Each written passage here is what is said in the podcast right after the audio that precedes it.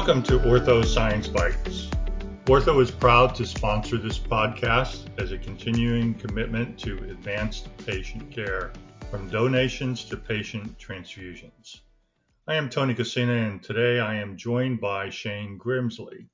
Shane holds a diplomate in pathology from the Royal College of Pathologists in the UK and has been working at the International Blood Group Reference Laboratory, NHS Blood and Transplant, since 2009 as a laboratory manager from 2015 and senior clinical scientist since 2020. Since 2017, Shane has been the lead scientific advisor to the UK NEQAS Red Cell Genotyping Scientific Advisory Group he has been an active member of the editorial board for immunohematology, as well as a reviewer for Vox Sanguinis and transfusion medicine since 2019. Shane is the winner of the 2020 Race and Sanger Award from the British Blood Transfusion Society for outstanding contribution to the field of transfusion, primarily for his work developing a genotyping platform for accurate prediction of variant phenotypes in patients with sickle cell disorder. He also is a winner of the 2010 Margaret Kenwright Young Scientist of the Year from the British Blood Transfusion Society for his work resolving complex compound heterozygous allele combinations and the identifying of associated antibody specificities. Shane is an international scientific speaker and a workshop instructor for immunohematology topics in conference programs such as ISBT. He also has been involved in the identification of new blood group systems, new antigens, and novel alleles. Shane is helping lead a team of skilled and passionate scientists to resolve the world's most complex immunohematology cases, contributing to groundbreaking projects that have improved the standards of care for patients. Thank you so much for joining us today, Shane. Tony, thank you very much for having me. I'm, I'm really happy to be here. I'm looking forward to it. Okay, let's get started with the first question. What are the key serological clues that indicates you might be working with an antibody to a high prevalence antigen? Are there any watchouts that might mislead you? So, I mean, the first clue that you will get when investigating an antibody to a, a high frequency antigen or an HFA is that all of your panel cells are going to be positive. And that is by far and away the, the biggest single clue. Beyond that, though, there are a few really important factors that I would like people to consider. And it, it's probably obvious to a lot of the listeners. One of the most important things that we want to look at, as well as all the panel cells tested, is the autologous control. That's really, really important because if you are dealing with a genuine allo antibody to a high frequency antigen, then of course your autologous control needs to be negative. Another thing that we uh, that we also advocate including at this point is a cell of the same ABO group because if the patient's group A or B or AB, they could actually just have made an anti-HI. This will react strongly with group O cells, which of course is all panel cells, but weak or negative with group A or group B cells. So we always advocate running a cell of the same ABO group as your patient. Um, and that can really, really help. We we do still get some referrals through to our lab that are actually just an anti-HI and the patients are group A and all panel cells are incompatible. But as soon as you put in group A cells, you get negative reactions. So those are two things that I would say would be would be well worth considering. The other thing that is maybe just worth sort of touching on here is the strength of the reactions because a high frequency antigen can have different strength antigen expression on different cells. So CR1 or your Knops, that's maybe a, a reasonable example of something that does that change in uh, strength of reactions. So I would ask that people consider that because it could be an antibody to a high frequency antigen with variable strength on different cells, or it could in fact be a combination of antibodies that are then reacting at different strength to different panel cells. So those those are the key things that I think people need to look out for, and those are the potential red herrings. Great, thank you. Now, moving forward, what role does ethnicity of the patient play in helping to resolve the identity of the antibody that could be present? Ethnicity is really important. It's a really significant indicator when you're talking about red cell blood groups. And it's something that maybe some people don't fully appreciate. But some antigen negative phenotypes are only found in certain ethnicities. So I think a good example might be anti Holley within black patients, or maybe patients from the Middle East. You might have a Gerbich2 or a YTA, that sort of thing. The other thing to remember, I think, not just about high frequency antigens and ethnicity, is also the prevalence of common blood group antigens in different ethnicities. So, for example, in Japan, if you needed DIB negative blood, we would almost certainly look in the first instance to Japan, but nearly every donor in Japan is going to be D positive. So if you need a DIB neg D neg, that can get incredibly difficult.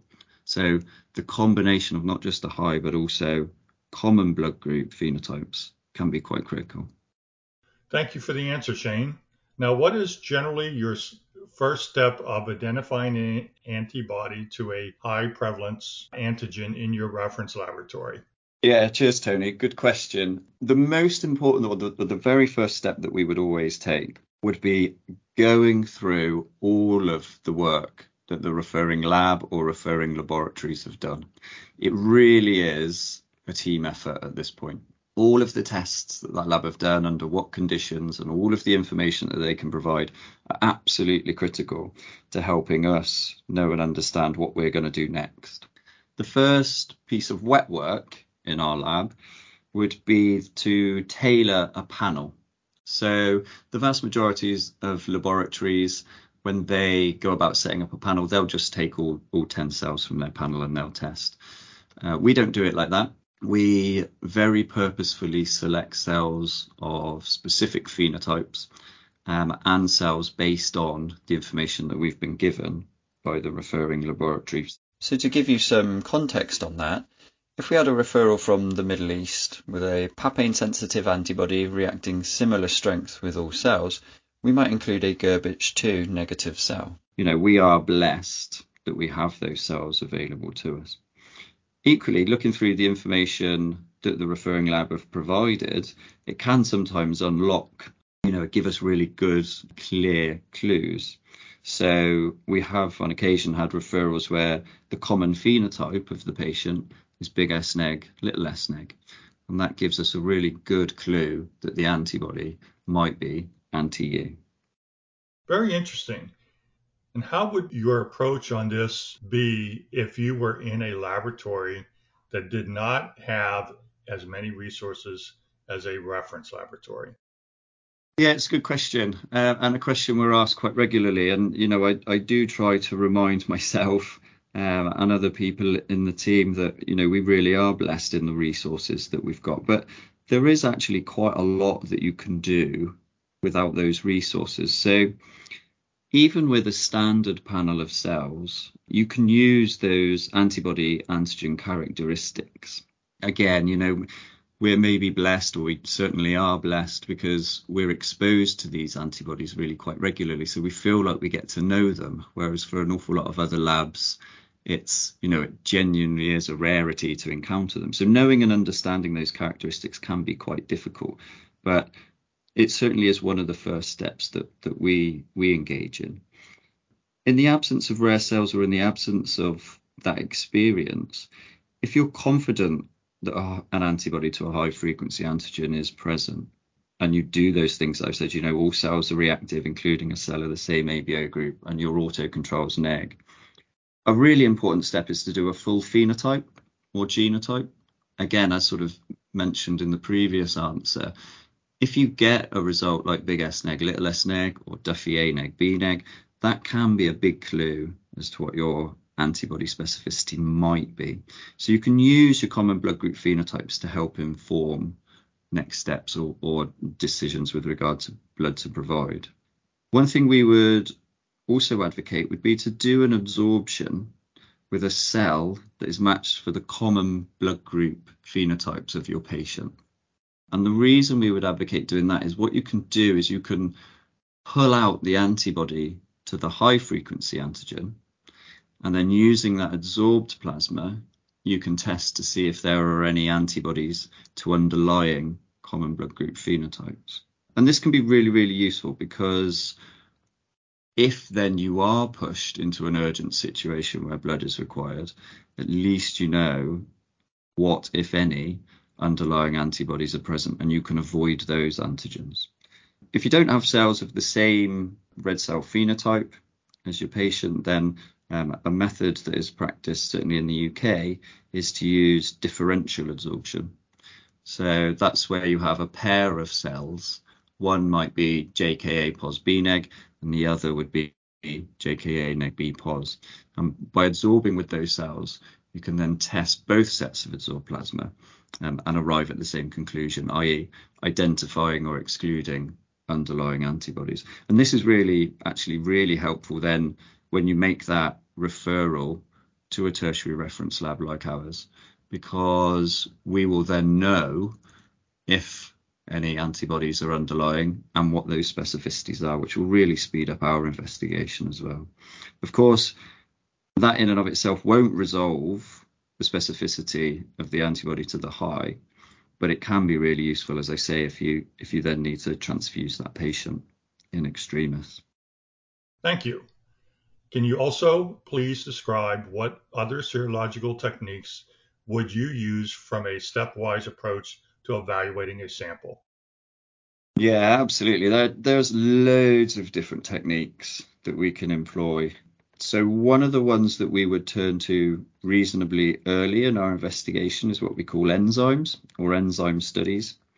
So what we would do here is we again we would take a cell with the same common blood group phenotype as the patient, and we would treat an aliquot of that red cell with a particular enzyme and then a second aliquot with a different enzyme. So in much the same way in your routine panel testing, it's very normal to have untreated cells and papain treated cells. And by doing that, that can help you tease out what antibody specificities are present. We use all sorts of different enzymes. So we do use papain in our initial panels, but when we're doing enzyme studies, we use papain, trypsin, chymotrypsin, We'll also use chemicals, so AET as a reducing agent. And these enzymes and chemicals, they have a different effect on different antigens. And what you can then do is you can look at your pattern of positive and negative results that you get with your different enzyme and chemical treated cells. And that can really help narrow down the search for what blood group system or for potentially uh, which specific antigen you're looking for. And that, that can be a really, really useful, useful technique. The other thing we would turn to quite easily, which again would require an antigen match cell, would be to make an eluate. So when we do this, what we're doing is we're isolating that antibody to a high frequency antigen. So if you imagine you've a patient's uh, plasma, which contains at least one antibody, but it could contain many more antibodies.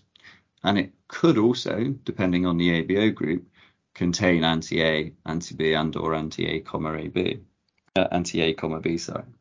So by making the eluate from a group O cell that is antigen matched, that eluate then should hopefully contain only the antibody to the high frequency antigen because you'll leave any anti-A and anti-B behind because that can't be absorbed onto that cell and you'll leave a potentially underlying anti-JKA as an example also behind because that can't be absorbed onto your phenotype match cell. So isolating the antibody to a high frequency antigen via an eluate is something that we do really quite quite readily and it can then help us match cells because in the absence of doing that you don't know what if any other antibodies are present. And when we do test that eluate, we, again, we're very blessed. So we have various indicator cells that we would include. So LUA neg B neg is a good example of an indicator cell because different antigens and different blood group systems are suppressed in that phenotype, not just Lutheran. Um, so that then can indicate that the antibody specificity, if it's weaker on the INLUs, uh, might be one of those specificities, and we can go away and we can investigate that more earnestly. And other indicator cells like cord cells, Rh null cells, they're also available and really, really powerful. So yeah, lots of different techniques that we can turn to serologically, but that can all be used to help unpick what the different specificities are present in the patient's plasma. Thank you, Shane. Working with the hematologist or physicians is key in treating patients exhibiting these cases. Do you have any recommendations on that area to guide the treatment or further follow-ups? Yeah, it's something it's something now in the fullness of time that that I'm trying to get myself exposed to um, increasingly really is is the clinical care of these patients and what what we can truly do for them. I think the biggest piece of advice I would give for people working in blood banks is the blood transfusion is really complicated and you are an expert in what you're doing. So your opinion and your input as to how to help care for this patient, I think really will be valued and listened to. So of course you you probably won't be that patient's doctor, um, and that provision of blood will be the responsibility of someone else. But having a doctor having someone in their corner that knows and understands transfusion and can offer them expert advice really is helpful to that medic. So don't be shy, I would suggest, in in discussing these cases with your medics that may be in charge or may be affiliated with your blood banks, um, and learn from one another. Because you'll probably have lots of theoretical knowledge about some of the nuances of different blood group systems, but they'll have lots of clinical and um, practical knowledge that, that you two can can learn from and can bounce off one another. So yeah, I think you know without getting too specific, it would be to be confident in what you know and to help to use that information to help that clinician in the provision of blood. And following that question, are there other more recent techniques, reagents, or methods that you have found useful for these cases? Yeah, so one of the one of the recent-ish developments, um, which we've certainly found useful, are the soluble recombinant blood group proteins. And part of their power is that they often express a protein that is the entire blood group system. So when I when I talk about this, I often use anti-YTA as an example. Uh, and the soluble blood group protein that was available was sort of marketed as inhibiting anti-YTA, which of course it does. But we were able to pinpoint specificities to other YT related antigens because of this soluble recombinant protein. So we actually identified YT3, YT4 and YT5 because we had antibodies that we could show were not anti-YTA but that were inhibited by the YT blood group protein. So it was a high frequency antigen to a different epitope within that protein. Uh, and we found that a really, really powerful tool. So yeah, the soluble recombinant proteins have been a, a, a very welcome addition to our toolbox. Uh, and of course, genotyping. Genotyping uh, is coming on and it offers a really useful not even add-on, but a, a, testing that can be done in parallel with the serology. Uh, and of course, there are there are strengths and there are limitations with phenotyping versus genotyping, and that debate will rage on probably forever. But from my perspective, it's a really nice tool to use alongside, and, and actually the serology and the genotyping they do complement one another quite nicely. And to close this fascinating conversation, for all of our listeners, can you share any words of wisdom about antibodies to high prevalence antigens? Any advice? yeah, uh, there's two things I think I'd like to share on that one. I think I'll go with firstly, I'll say that there are lots of different approaches to resolving these cases. You know, that's partly why I'm so passionate about what we do is that there are loads of different ways of unpicking these puzzles. It's almost, you know, a logic problem. And there are different keys that can help unpick different locks. And sometimes you can open the same lock with different keys. You know, you, you can use different tools to arrive at the same answer. And I really like that. So it's just a case of knowing and understanding the tools that are available, knowing and understanding their limitations, but also their strengths, and applying them in a logical and coherent manner. And what I really like, you know, we can sit down and have conversations like this, and three different people might come up with three slightly different approaches based on the same problem put in front of them, and all of them will have merit. And I really enjoy that, and I really enjoy in our lab every morning we get together, we have what we call a huddle where we sit round and people discuss their cases, discuss the results they got the day before, and they talk about what their next steps might be. Um, and it's really interesting to see how other staff members come in and say, "Oh, I had something like this and I did that," and it, it, um, it unpicked it really quick. And you know, I, I, really, really enjoy that aspect of it. So, know and understand the tools. I think is my first piece of advice. Um, apply them in as logical a manner as you can, and, and you will you will unpick a lot of these problems. Uh, and my last piece of advice would be to enjoy it. It can be infuriating I think also, particularly if you then need to send that sample off to a reference lab. But rest assured that all of the work that you've done preceding is an important part of the puzzle. And it is an important part of getting to that answer. So enjoy the process, do what you can to try and resolve it. I really want to thank you for taking the time with us today, Shane, and giving us your experiences and insights on this fascinating topic. It's been a pleasure to talk with you. And again, thank you so much for your time today on this podcast. Thank you, Tony. Uh, thank you for the invite. Absolutely enjoyed it. Thank you very much. And uh, I hope your listeners have enjoyed it too.